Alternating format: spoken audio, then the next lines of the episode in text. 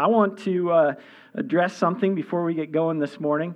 I'm going to have my hand here a lot of the time while I preach this morning, and I don't want this to be a distraction to you. Uh, I am not doing the reverse Pledge of Allegiance, but uh, I did cut my hand on my table saw a few weeks ago, and so uh, I spent a couple of weeks on a doctor prescribed Percocet trip to La La Land where uh, unicorns are real and I can't make complete sentences, and it was terrible but, uh, but helpful at the same time. And uh, some of you have been on those kinds of things before, know what I'm talking about. But uh, I'm fine. I want you to know that. I don't want my hand to be a distraction, but if it's at my side, it just throbs and hurts. And so I just hold it here and we're good to go. I would, uh, I would ask for your prayers, quite honestly.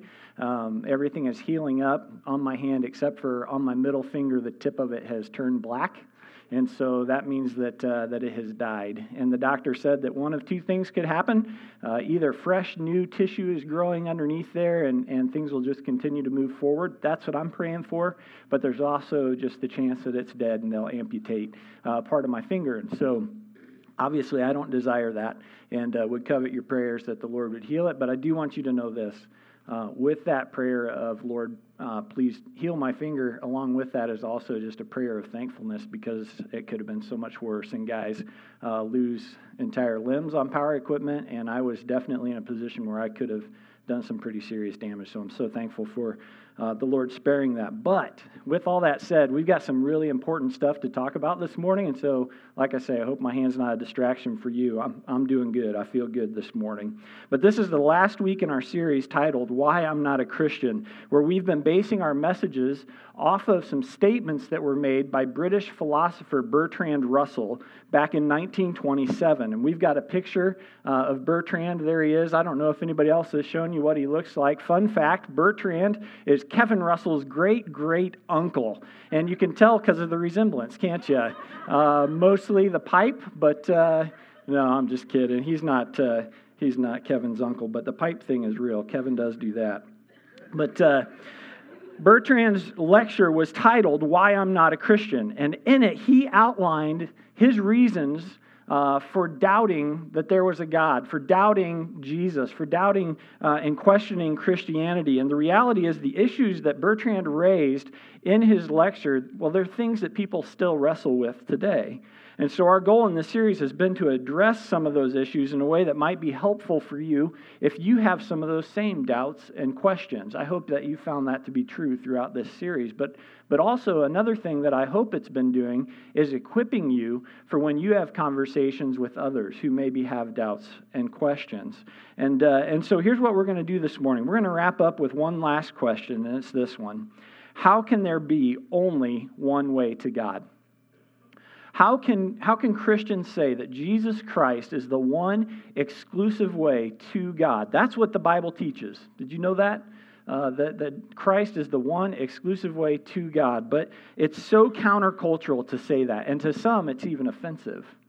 Because with so many different people groups and so many different religions and spiritual pathways, how can Christians claim the one exclusive way to God through Jesus Christ? Well, I'm going to do my best in the next 30 minutes to show you why we believe Jesus is the only way. But I've also listed several resources for you on your notes page in case you want to dig deeper and continue searching this out. And I hope that you will, because the Bible is clear when it tells us that we are to always have a reason for the hope that is inside of us. And I hope that you will find the resources I listed as helpful in clarifying some of those reasons. Now, one of the resources that's listed there on your notes page is a book called When Skeptics Ask by Norman Geisler.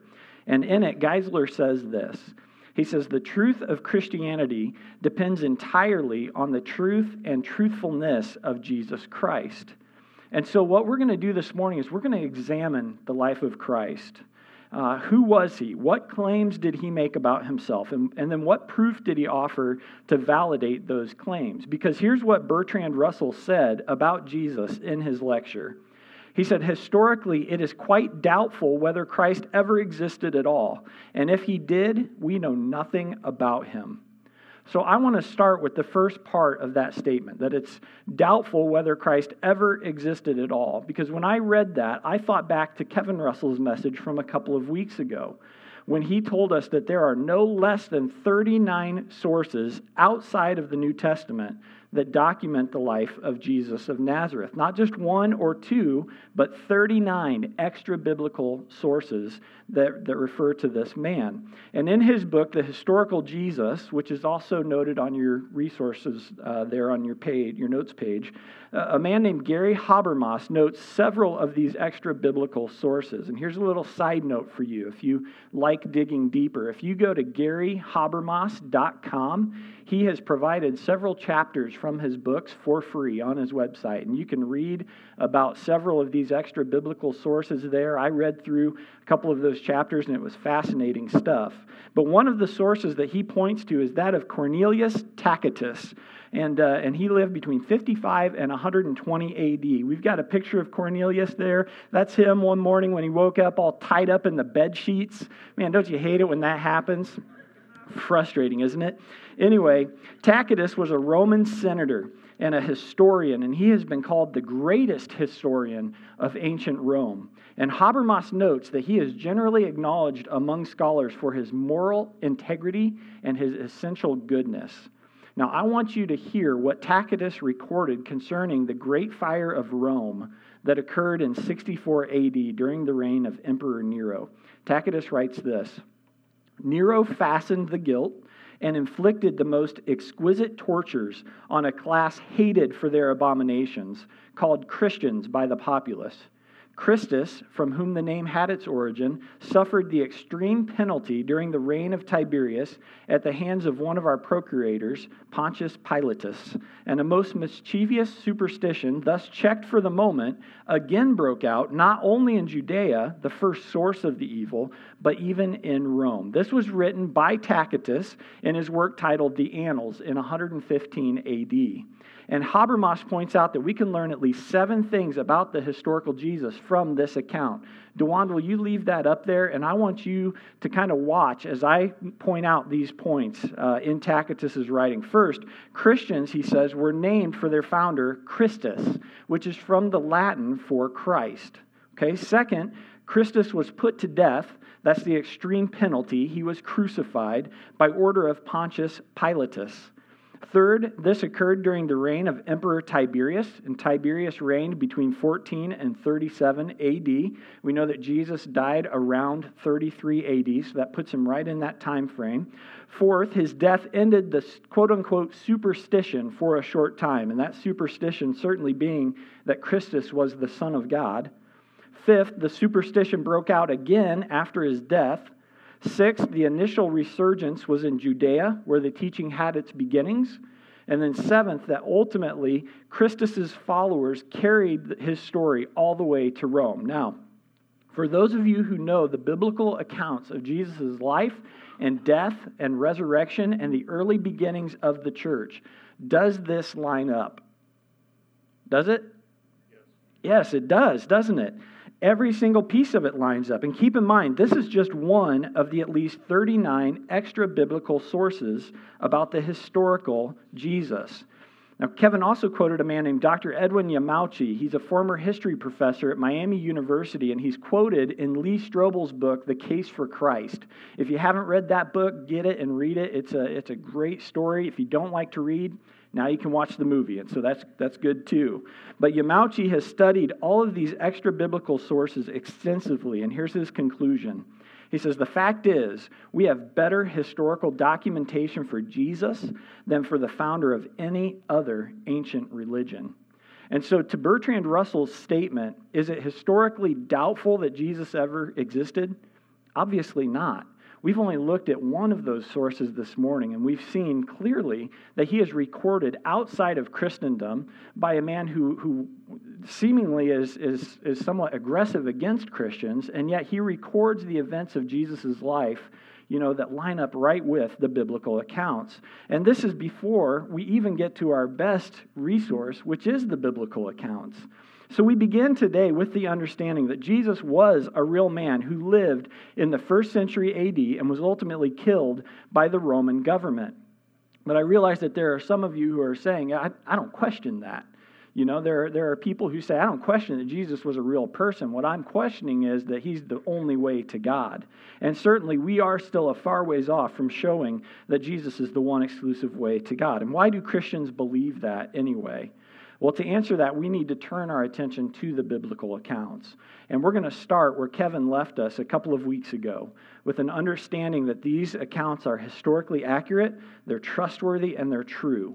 And so, if you weren't with us and you want to know why we believe that, I encourage you to go onto our podcast and listen to that message about the Bible and why we trust the Bible.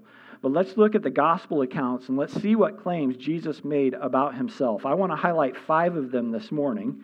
Uh, here they are on the screen. We've got a chart for you. First, in John uh, 8:58, Jesus said, "Very truly I tell you, before Abraham was, I am."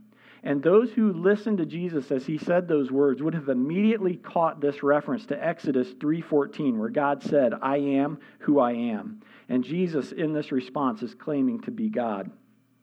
Second, Jesus claimed to be the Son of God and to have equality with God. We read in John 5 18 that Jesus was calling God his own Father, making himself equal with God. Third, Jesus claimed to be the Messiah. In Mark chapter 14, it says, The high priest asked him, Are you the Messiah, the Son of the Blessed One? And Jesus responded there again with the words, I am again aligning himself with God. Fourth, we see in Matthew 28 that Jesus claimed equal authority with God when he said, All authority in heaven and on earth has been given to me. And finally, the fifth truth claim, and this is the one that I want you to write down if you don't write anything else, because this is what we're going to dig into this morning. He claimed to be the only way to God. In John 14, 6, Jesus said this He said, I am the way and the truth and the life, and no one comes to the Father except through me. And I want you to notice in that verse that Jesus did not say, I am a way. I am a truth. I am one of the ways to get to God. No, he said, I am the way. I am the truth. I am the one exclusive way to God. So, this Jesus, who we saw uh, was a real person in history, he made claims to be more than just a man. Like that's that's what some people say about him, right? That, that Jesus was he was just a man like anybody else, or maybe he was a good teacher, or he was a good moral person, or maybe even go so far as to say a prophet. But listen, Jesus' claims about himself go so much further than that. He claimed to be God, to be the Son of God, to be the one exclusive way to God. And many of you will recognize the name C.S. Lewis. One of Lewis's greatest works is a book called Mere Christianity. And if you haven't read that one, uh, that's where I would start. If you're going to dig into some of this stuff, get the book Mere Christianity and read it. Lewis was a brilliant thinker. In fact, there are some of his works that are really difficult for me to read because he just thought on such a high level. He had been an atheist uh, early in life, and then J.R.R. Tolkien, did I get enough R's in there? I don't know how many. It, it, the guy that wrote Lord of the Rings, uh, he was influential in leading Lewis to Christ. And what happened was Lewis was invited to speak on a radio program over a series of days. And so Lewis went and he spoke on these different topics about God and faith and Christianity. And they recorded those talks into the book that is now Mere Christianity. And so, because it was very conversational in nature, and because he put those talks together uh, for a very broad audience, it's very easy to understand. It's very accessible. So, I would highly recommend that. But I want you to notice what he says in Mere Christianity about simply calling Jesus a good man or a good teacher. Here's what he says He says, I am trying here to prevent anyone from saying the really foolish thing that people often say about him, which is, I'm ready to accept Jesus as a great moral teacher, but I don't accept his claim to be God. That is the one thing we must not say. A man who is merely a man and said the sort of things that Jesus said would not be a great moral teacher. He would either be a lunatic or else he would be the devil of hell. You must make your choice. Either this man was and is the Son of God, or else a madman or something worse. You can shut him up for a fool, you can spit at him and kill him as a demon, or you can fall at his feet and call him Lord and God. But let us not come with any patronizing nonsense about his being a great human teacher. He has not left that open to us, he did not intend to. And this is what is often referred to as Lewis's liar, lunatic, or Lord uh, theory that Jesus was either willfully lying when he made these claims. He knew it wasn't true, but he said it anyway. Or else he was out of his mind. He's just mad. He was a lunatic. Or he was telling the truth, in which case he really is the Lord. But he cannot be just a good moral teacher. Liar, lunatic, or Lord. Those are the options.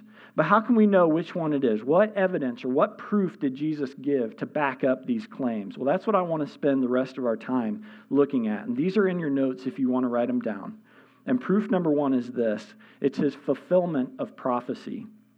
Now, Kevin mentioned a couple of weeks ago again that over 300 prophecies were fulfilled in Christ. And let me just give you a few of them to show you how significant this is. I'm going to show you 16 of the prophecies that were fulfilled in Christ. The Old Testament said uh, that the, the Messiah would be born of a woman, born of a virgin, of the tribe of Judah, of the house of David born in Bethlehem, would perform miracles, would cleanse the temple, would be silent before his accusers. He would be rejected by the Jews and crucified between thieves. He would suffer pierced hands and feet. He would, he would pray for his persecutors. His side would be pierced. He would be buried in a rich man's tomb. Then lots would be cast for his garments, and ultimately he would rise from the dead. Now, these are just 16 of the over 300 prophecies made of the coming Messiah. And they weren't all made at the same time, they were made throughout the course of history. I've just pulled a few of them together here, but some of them were given over 400 years before Christ was born. And every one of the prophecies of Christ was fulfilled in Jesus and recorded in the New Testament. Now, mathematicians have calculated the probability of just 16 of these predictions coming true in one man. And that probability is 1 in 10 to the 45th power. And that's a 10 with 45 zeros behind it. It looks like this. And I know Kevin showed you a number a couple of weeks ago. I just want to note my number's bigger, okay? Can we just make that, that mental note this morning? And this is for just 16 prophecies being fulfilled in one man. Listen, if your horse has a 1 in 10 to the 45th power of winning the Kentucky Derby, you better not put money on that horse, right? A Shetland pony has a better chance in the Kentucky Derby than that horse. Those are impossible odds. And yet in Jesus, over 300 prophecies were fulfilled. And so it's that number that's on the screen plus 800 more zeros. That's the reality. And here's the point it's not reasonable to believe that these prophecies were accidentally fulfilled in Christ. It's not a coincidence. Jesus of Nazareth was the one who the Old Testament prophets spoke of, and his fulfillment of all the prophecies shows that to be true. Okay, here's the second proof it's Jesus' sin, sinless life. If you're taking notes, his sinless life. Here's what we read in 1 John chapter 1 it's that God is light. In him is no darkness at all. And so, what John is highlighting there is that God is sinless. In fact, he's not even capable of sinning. That's not even a possibility with God. That's how pure and holy that he is. And so, if Jesus' tra- claims about himself were true, uh, if he was and is God, then he also would, would have had to have lived a sinless life. And so, do you know that not a single sinful act was ever shown to be true about Jesus. Now, we can read in the New Testament a number of times when people came and they accused him of different things, right? But not a single one of those accusations ever stuck. In fact, at Jesus' trial, Pilate declared, I find no guilt in this man. At the foot of the cross, the Roman soldier said, This man was innocent. And the cross who or on the cross, the thief who was hanging next to Jesus proclaimed, This man has done nothing wrong. These assessments are testimonies to the perfect, sinless life of Jesus Christ. And each of these men came to the same conclusion after examining his life. But what about those who were closest to him? I think about the disciples. You know, they spent three years with Jesus, and they were always watching him day in and day out, watching what he did, listening to what he said. They saw his every single move. What did they have to say about his life? Well, Peter called Christ a lamb without defect in 1 Peter chapter 1. He said he committed no sin and no deceit was found in his mouth in 1 Peter chapter 2. John called him righteous in 1 John 2, and he said that in him is no sin. It's 1 John chapter 3. And Paul said that Jesus knew no sin in 2 Corinthians chapter 5. And then the writer of Hebrews tells us that Jesus was tempted in every single way, yet he was without sin. In Hebrews chapter 4, verse 15. Listen, every person who examined the life of Jesus Christ came to the same conclusion he was sinless. And understand that if Jesus was sinless, then that means he never lied. And if he never lied, then we can trust him when he makes claims about himself to be God, to be the Son of God, and to be the only way to God. Do you see that we can't believe that Jesus was sinless and yet deny those claims? If he was sinless, then his claims have to be true. So we have the proof of the fulfillment of prophecy, we have the proof of his sinless life, and then the third proof is this it's the proof of his miracles proof of his miracles. One of the prophecies of the coming Messiah is found in Isaiah chapter 35, which says this It says, Then will the eyes of the blind be opened, and the ears of the deaf unstopped. Then will the lame leap like a deer, and the mute tongue shout for joy. Now, these were just some of the miraculous signs that would identify this coming Messiah. And the people certainly would have been watching for them, waiting and watching. Who's, who's going to come and who's going to do these things that Isaiah prophesied about? Well, as we read the New Testament accounts, what we find is Jesus turning water into wine. He's multiplying food. He commanded the wind and the waves. He walked on water. He made blind men see and lame people walk. He healed people of all kinds of sickness and disease, and he even brought dead people back to life. And all of these miracles were recorded by eyewitnesses who were there and saw it firsthand. In one instance, in Mark chapter 2, uh, Jesus is interacting with a man who had been paralyzed from birth, and Jesus tells him, Your sins are forgiven and there were some religious folks around, and they heard Jesus say this, and they started thinking to themselves, Who does this guy think he is? He's blaspheming. Only God can forgive sins. And Jesus, because he knew what they were thinking, he called out to them and he called them on it. In Mark chapter 2, he said, Why are you thinking these things? Which is easier, to say to this paralyzed man, Your sins are forgiven, or to say, Get up and take your mat and walk? But I want you to know that the Son of Man has authority on earth to forgive sins. And so he said to the man, I tell you, get up, take your mat, and go home. And he got up, took his mat, and walked out in full view of them all. So Isaiah said that the lame will leap like a deer, and Jesus said, Get up, take your mat, and go home. And I have to wonder if this previously paralyzed man did a little bit of leaping on the way. You think he did? You know, Jesus offered these miracles. He makes it clear in this, this passage. He offered these miracles as proof that he was who he said he was. And it's hard for me to comprehend that people could have seen the things that Jesus did and still not believed. But that was the reality for some. These religious leaders, their hearts were just so hard they would see these acts and they just refused to, to believe that Jesus was who he said he was. And so that brings us to the final proof. Jesus gave one more. And I believe this is the greatest proof of them all. And it's the proof of his resurrection. The proof of the resurrection. Tim Keller, in his book, The Reason for God, he says this about the resurrection. He says, If Jesus rose from the dead, then you have to accept everything he said. If he didn't rise from the dead, then why worry about any of what he said? The issue on which everything hangs is not whether or not you like his teaching, but whether or not he rose from the dead.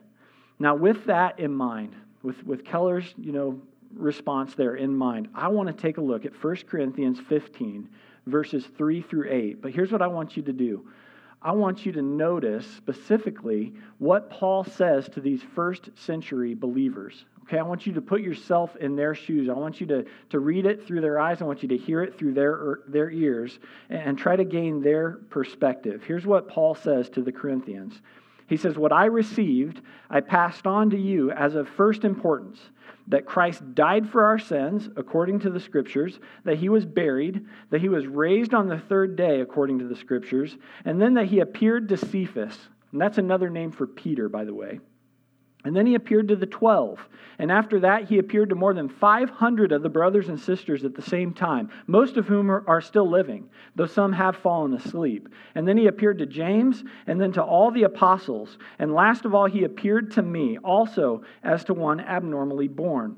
Now, here's what I want you to notice Doesn't it seem that Paul is inviting those first century readers to investigate this. He says, here's, here's what happened Jesus died, he was buried, and then he rose from the dead. And you don't have to just take it from me. Go, go ask Peter. Peter saw it. If you don't think Peter's trustworthy, go, go ask any of the 12. They all saw it. Or if 12 is not enough, ask the 500. Most of them are still alive. Go ask them. Ask Jesus' brother James. You know, James had some doubts.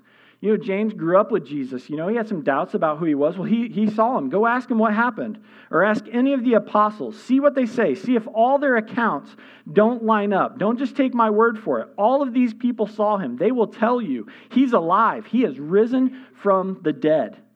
Now, listen, if Paul had any doubt in his mind, why would he have offered this information?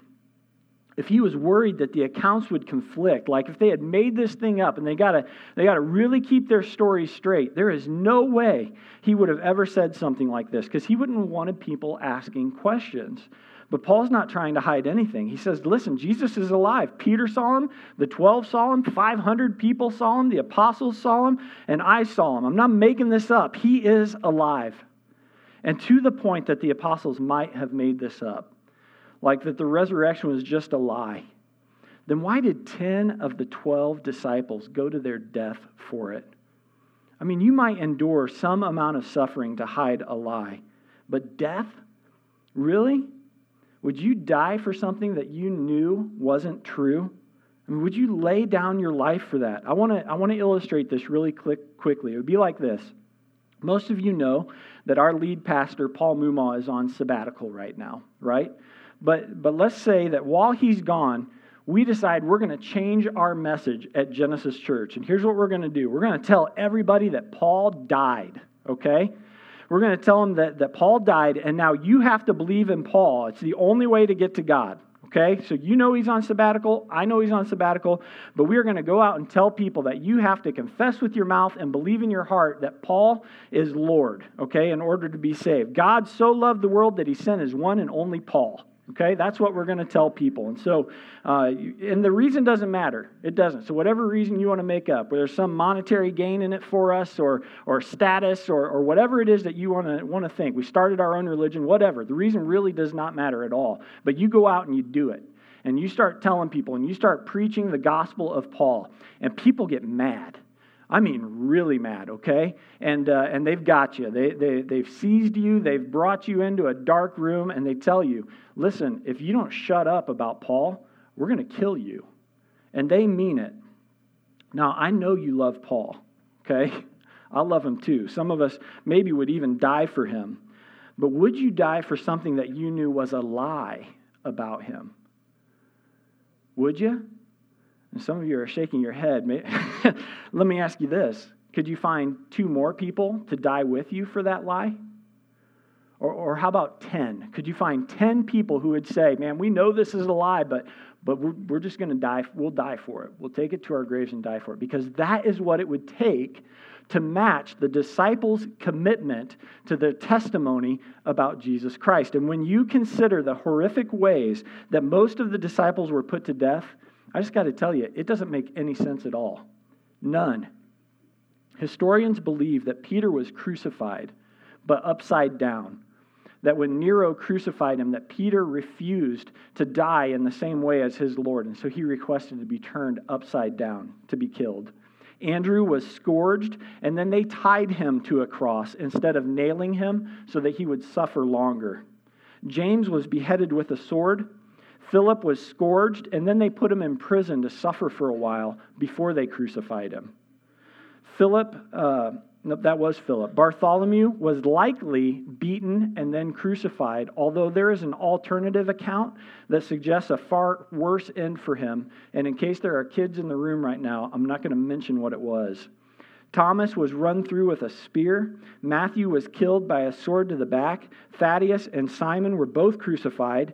James was 94 years old.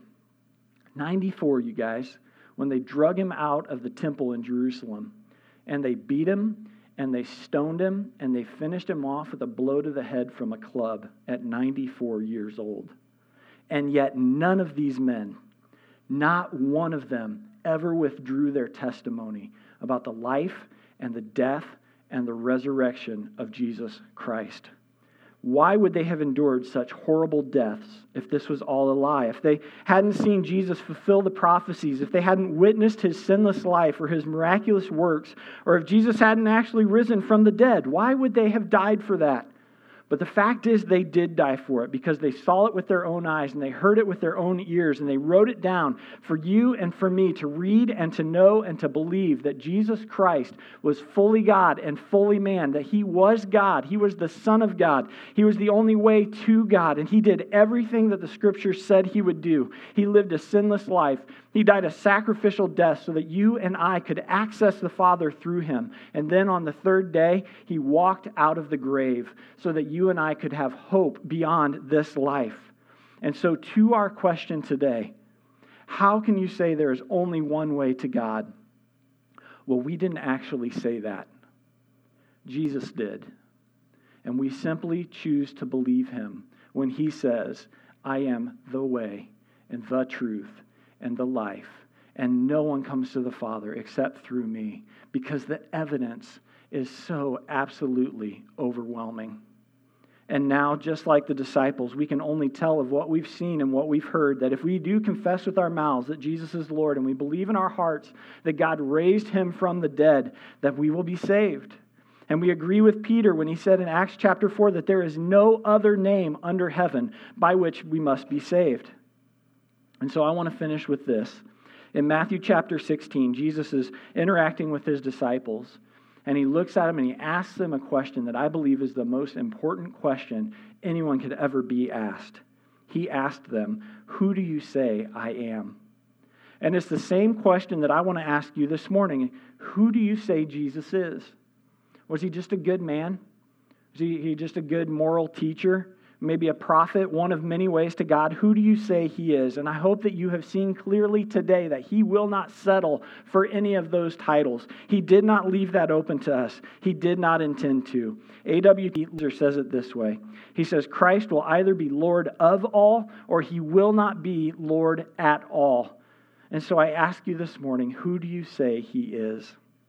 And I pray that you've seen today, as Peter did in Matthew 16 that Jesus is the Messiah, the Son of the living God, and there is no other name under heaven by which we must be saved. If that is true for you today, then today can be the day of salvation for you. Uh, you can pray to receive Christ into your heart, you surrender your life to Him, and you can know today that you are a child of God. If you do that, I'd, I'd love to talk to you after the service, but let's pray together. Father God, I, I thank you so much for your Son, Jesus Christ. Father, I thank you for his sinless life. Father, I thank you for his sacrificial death. And I thank you for your Holy Spirit. By his power, Christ was raised from the dead. And Father, that in the life of Christ, uh, we see exactly how it is that you intended for man to be. Christ was man as you intended man to be. And so we can model our lives after Jesus. Father, in his death, he paid for our sins. Father, we owed a debt that we could not pay, and so he paid a debt he did not owe. And he brought us back into a right relationship with you.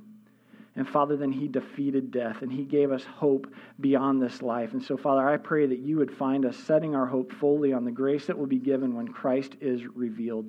Lord, if there are those here today who have come with doubts and with questions. Lord, I, I, don't intend to squelch those doubts or those questions. Father, I just pray that they would be faithful to seeking out what is there. Father, you call us, you ask us to have faith. But Father, some of this you've just made plain for us to find. And so I pray that we would be faithful in seeking out the truth, seeking out your word. Father, you tell us that, that if we ask, it'll be given. If we knock, the door will be open. So find us faithful to those things, Lord. And I pray that our faith would be built up by these truths, built up by your Spirit, built up by your word, Lord. I pray that for our church in Jesus' name. Amen.